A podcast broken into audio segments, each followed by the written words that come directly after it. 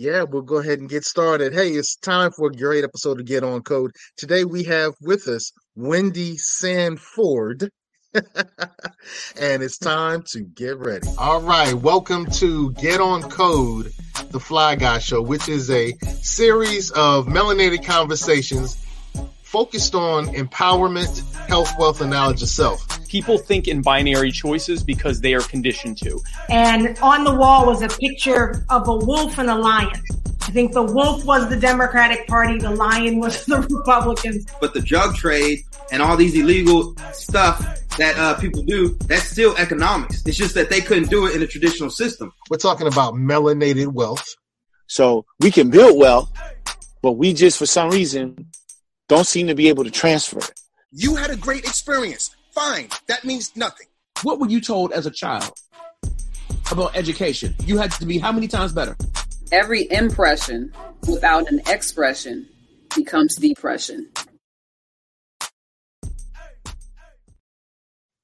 Yes. You see this? You see this?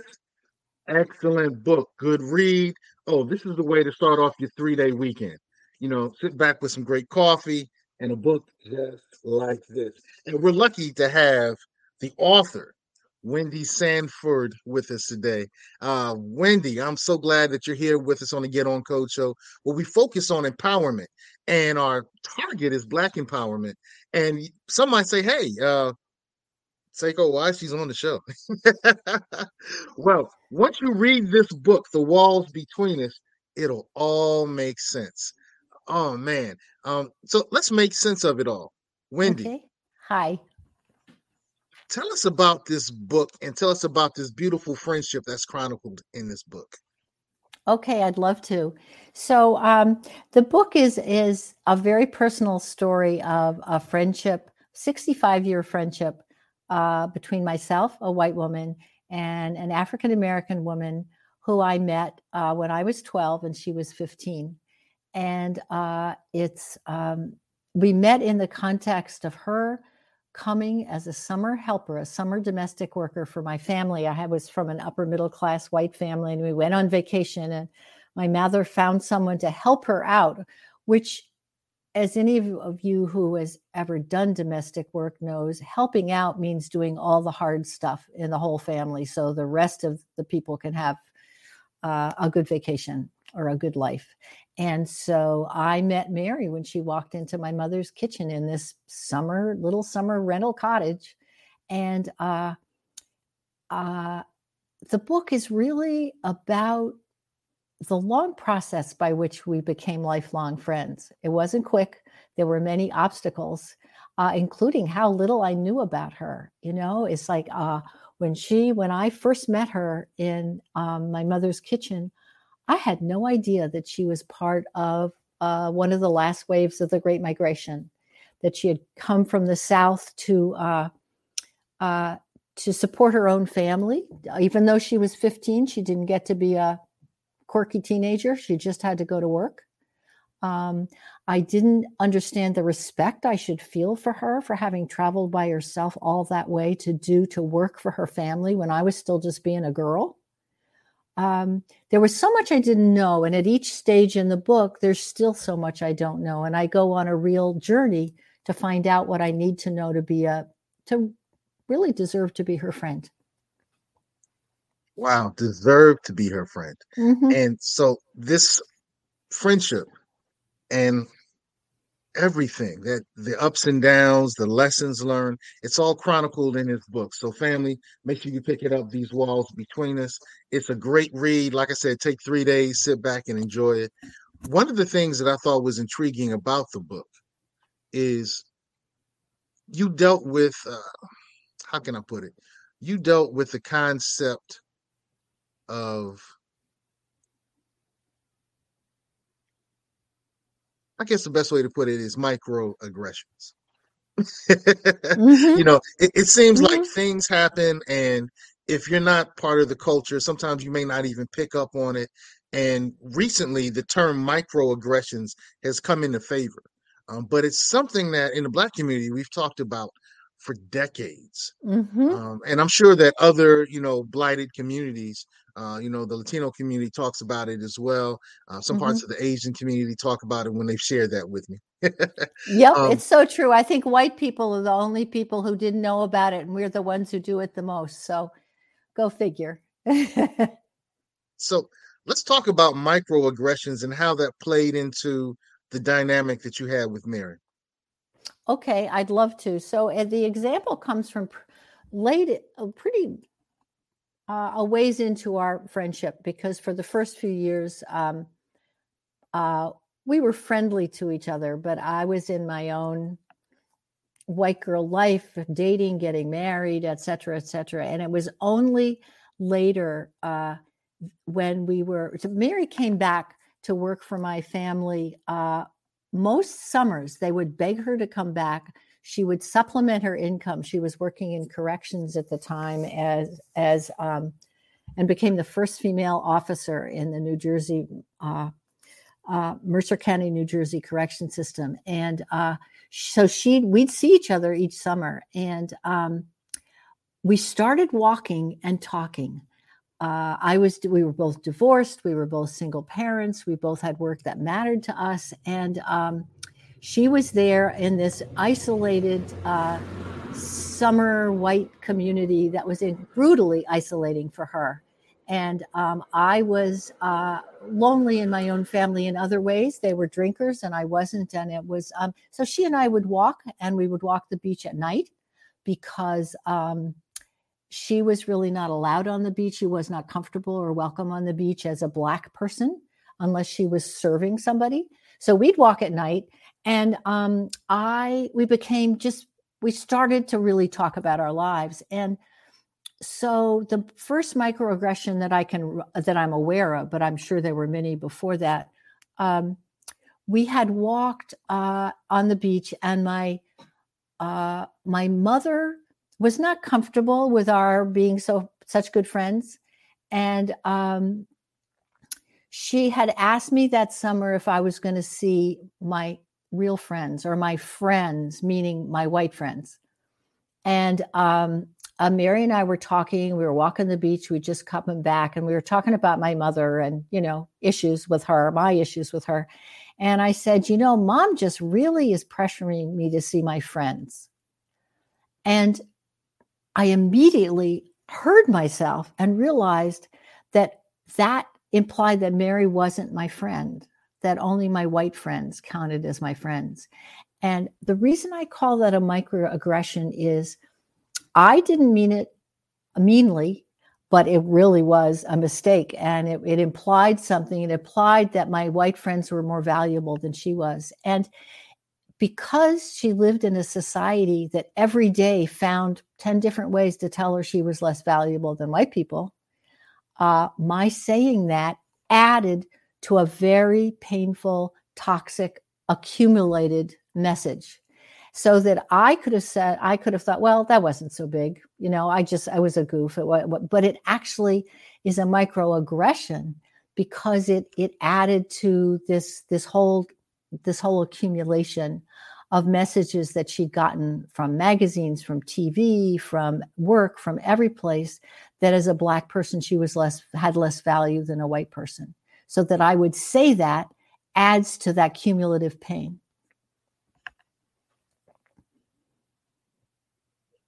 that's how I understand microaggression. I totally understand you're saying that in communities of color, your own and others, people have been talking about that for a long time. It's it's now some white people are beginning to get it that we can say things even unintentionally that play into a whole history of of toxic oppression. So That's interesting that you say some.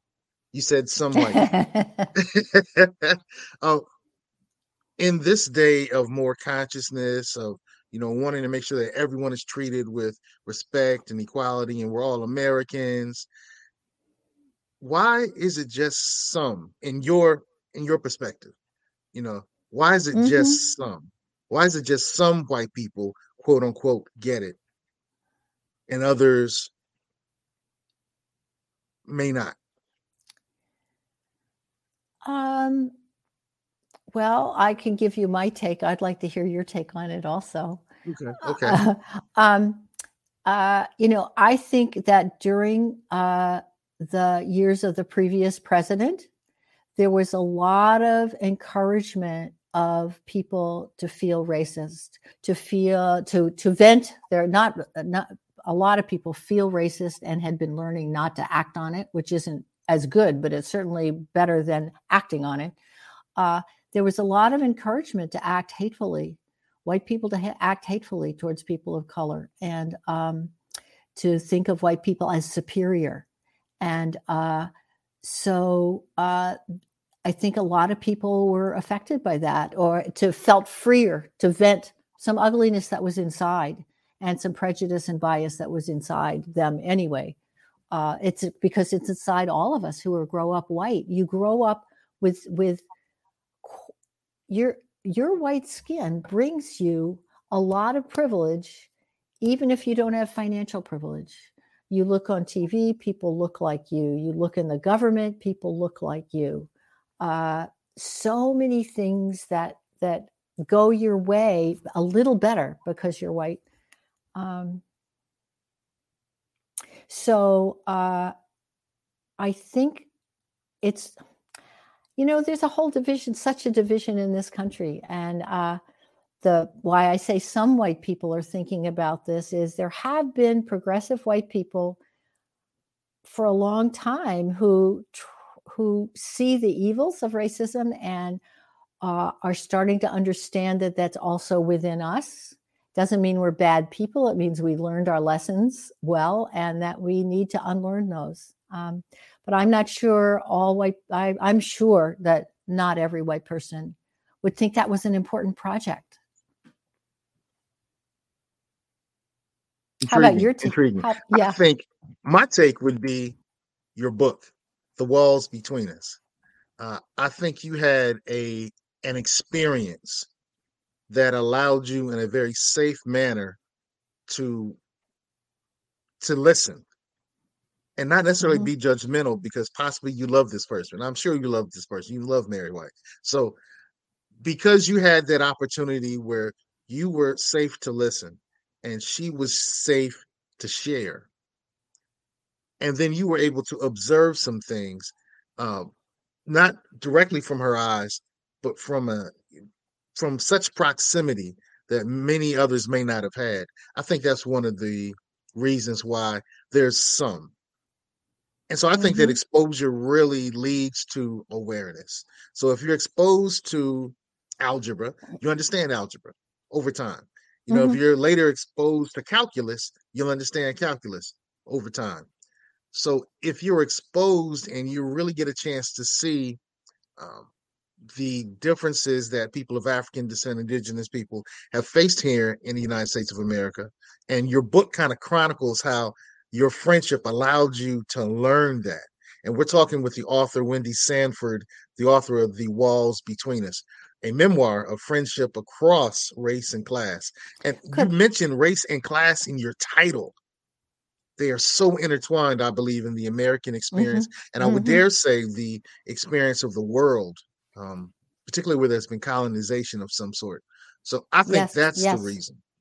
Uh, yes, but of course, I, I, it's my opinion. I, oh, sorry. Yes. Well, I would just do one PS to your opinion. Your excellent opinion is that um, uh, for white people who feel a curiosity and a desire to know people of color better and to listen better, um, reading is a great way to start because it's not great for white people to say to your one friend of color, Oh, teach me about racism, because that person has plenty to do with their own energy.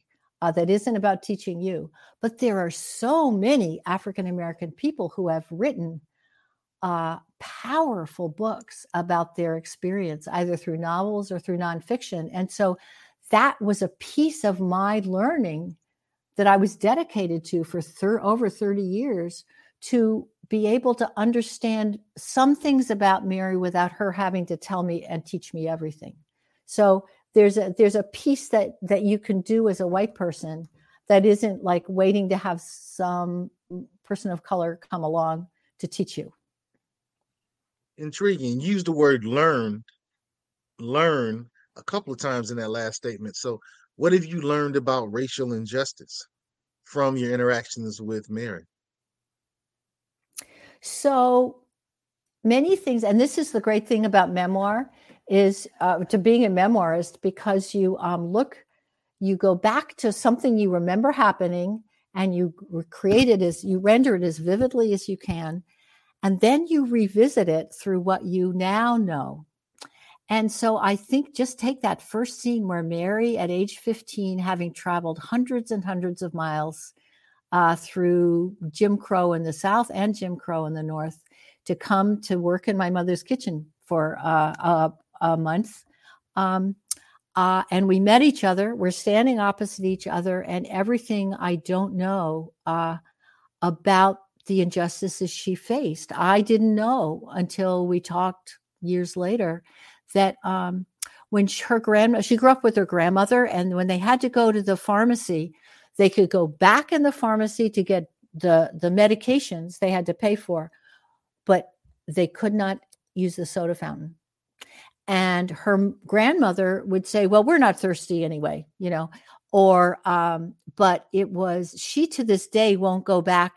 Uh, Mary to this day will not give her business to that pharmacy but I had no idea when I just met her uh, what what she'd grown up with.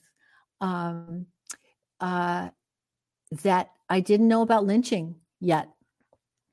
And uh, just the year before she came to work for my mother, uh, uh, just the summer before that, a young man who was exactly Mary's age, uh, uh, Emmett Till, was brutally murdered by white people who thought he had um, misspoken to uh, a white woman, which turns out uh, decades later that she lied about that. So, uh, racial injustice, um, murders of Black people, uh, even back then when I met Mary, were um, were not prosecuted, and uh, those white men got off scot free from having brutally murdered this person. So I began learning about racial injustice. Um, I could have known so much more at the time, and fortunately, I I, I did uh, start paying much more attention as I grew older, and then uh, began to understand Mary's life better. And okay, here's another example from those early years. So, domestic workers, there's a great book by a woman named Judith Rollins called Between Women. Uh, she studied white domestic employers and black domestic workers and she was a sociologist uh, african american woman and she posed as a domestic worker for a while so she writes from the inside and um, there were there were so many rules that were unspoken for uh, a black domestic worker in a white household. Uh, that may have been true for other groups as well, but this was what she studied: um, black domestic workers in white households. And um, I always wondered why Mary stood up while we had breakfast. She and I, she never ate with the family, even though my family said, "Oh, we love Mary," etc. Um, she was never invited to eat with the family, but I ate in the kitchen and we'd be eating the same Cheerios and she'd stand up at the counter and eat. And I didn't understand there was a, a, a rule of domestic service that you don't sit down while your employer is sitting down, uh, uh while your, your employer's in the room. And um, that's an injustice right there. It just in a very domestic, very close, in a in just a kitchen in the United States, that was um, that was an example of injustice. Uh, and I know there are much larger forms of injustice, um, like the fact that um, when her family, when her uh, stepfather came back from World War II, having fought equally as hard, taken all the risks as white families, as white soldiers, they white soldiers came back to their families and under the GI Bill, they could purchase a house. But because of racist federal housing policies, I'm not telling you anything uh, you don't know. uh, her family couldn't. And he got some help from a white man in town who liked him, but most people did not. And now, when you face this huge wealth gap between white families and black families, people try to, white people get really misinformed and think it's because black families don't work hard. I mean, it's all these lies about it. It was really federal housing policy that deprived those families of purchasing a house. And now, 40 years later, 50 years later, those houses that the white families got to purchase on really good deals have gained in equity and now they can send their kids to college. Absolutely. Uh, one of our viewers is saying this is not apples to apples, it's like apples to oranges. And as you just beautifully elucidated uh, earlier in our country's history, and even now, um, we're not on an equal playing field. So, mm-hmm, RTG, exactly. thank you for your comment. Thank RTG, you. I hope you pick up the book. Uh, wow, these walls between us. All right, so we have the author with us right now. I want to show her website again. I really want to show her website again because you can go to her website and you can learn a lot about Wendy. You can learn about uh, her friendship. You can learn about some of the things that she's involved in as well. So and Wendy also Sanford, yeah. yeah, these walls between us.com. We don't have much time left. I was only given a half hour. but I think it's intriguing that, you know, 30 years after you met in the 80s, your friend Mary said we should write a book about our friendship. Was this a collective work? Did you and write this with Mary? I mean, we, I know the answer, but I want to make sure I. Okay. I, so I would say we co created it just as we co created our friendship, we co created the book. But because I'm a writer and because she was working full time, three jobs, and because she doesn't really like writing, um, uh, or doesn't think she's a good writer because she had a criminally poor education in in uh, Virginia. She went to an all black one room school um, so we just kind of uh, we ended up dividing up the labor, and I would we would talk. I would interview her. We'd talk. It got much better when we started texting because then I'd get all her words, not just what she said coming through me. Um, so um, we co-created it, and still had to be very honest that this is a book from my perspective, uh, which is a lot about my journey of learning how to be a better friend uh, that she contributed to greatly. So it's a it's a um, it's a co-creation that still is my name because that's the honest thing about it. Beautiful. And we're talking about the book These Walls Between Us. We've been interviewing on Get on Code the uh, beautiful Wendy Sanford. She's written a beautiful book about a beautiful friendship. And I think beautiful change will happen from this book. So make sure you Thank pick up you. the book. It's everywhere. Yeah, you can get it anywhere. And we have just a few moments left, but I know that there was something that you really wanted to share, and it dealt with uh, domesticworkers.org. Oh So yes, because I let's talk yes, about that you. very quickly. Let's um, because I know your show is you have a real concern for Black empowerment, and uh, one of the things about domestic service over many, many for you know so many decades is uh, there have been no benefits whatsoever. And there's a group called the National Domestic Workers Alliance, in which domestic workers are banding together, and they just got a great new law passed in the state of New York. You can look into um, that just for some worker workplace protections for domestic workers who are, you know, off in someone's house, so they're quite isolated. But uh, Mary said to me that would that law that was just passed in New York would have made a big difference in her life. Things like sick leave. You know, domestic workers, you're sick, you don't get your pay that day. Uh, sick, just basic workers' rights. So that's a great organization. And I was telling you uh, earlier that the uh, domestic employers have also formed an organization to help work for domestic workers' rights, and that they're calling that hand in hand uh, the Domestic Employers Network. So uh, that's uh, the empowerment so often comes from working together. And both groups, that the particularly the um, National Domestic Workers Alliance, they're coming together to really work politically and socially for uh, better protections and better rights for domestic workers. Thanks for asking that. um, so I've kind of gone over my time, but I do want to ask one last question. Do I have one minute left? You can have one minute or two minutes or three. Okay, good, good, good. So my keynote question is, you know, what have you intentionally done different from previous generations to make a better life? You know, how have you done something very different than those who preceded you? Well, um, I when I went to college, I majored in English literature, and I read all works by white men, uh, pretty much all wealthy white men, and that was in the fifties and the sixties. I I uh, appreciate that, but um, I set out uh, once I realized how what a poor education that was. I set out to read really all books by black people and people of color for the next 30 years and i feel that that's made a difference because uh, it's made it's educated me about the world and so i can act differently in the world.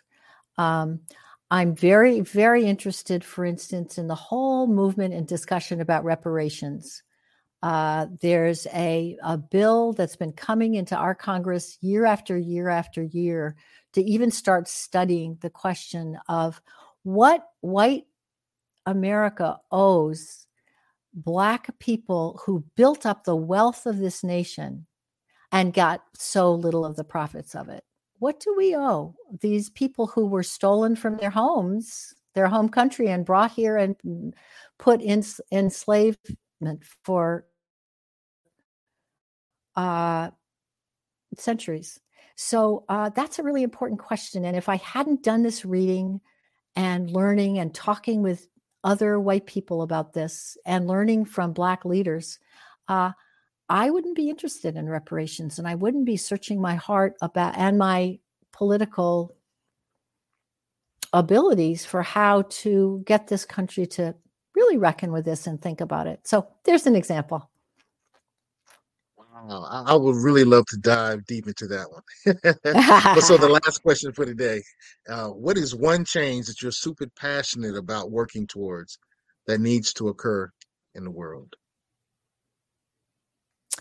Well, what comes to my mind uh, right now is um, I would. It's the forceful return of Haitian migrants to a country that is so torn up by earthquake and by uh, storm uh, because of their black skin. I think. I, I think that um, uh, racism in our public policy uh, led to the real mistreatment of Haitian migrants to send them back to a country that's already in such distress.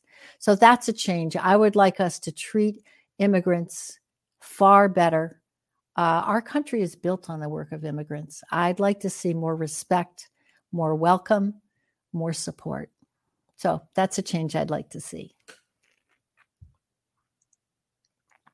Wow, we've been living, learning, and enjoying this great book, These Walls Between Us. And I would dare say, the more that we read books like These Walls Between Us, some of those walls are going to come down. Some Bless of those you. walls That's a are definitely going to come that down. is a really good intention and hope. Right. And I will also say that when we're looking at empowerment, and the uh, Get On Code show is focused on empowerment, our code is empowerment. What you eat should empower you. What you read should empower you. Your activities should empower you. Your political support should empower you and those in your community as well. So get on code. The code is empowerment. So get on code, teach the code, live the code, share the code. And Wendy, we thank you for being on our show, Get On Thank Code. you. Thank you so Make su- much. Make sure you pick up her book, These Walls Between Us, and let's stay on code. This show was brought to you by Positive Vibes Incorporated, our consulting services. We do credit fixes, we do tax resolution, we lend private money, and debt consolidation. So, if you need some of these services, we're waiting here for you. Credit fixes, tax resolutions, private money, and debt consolidation.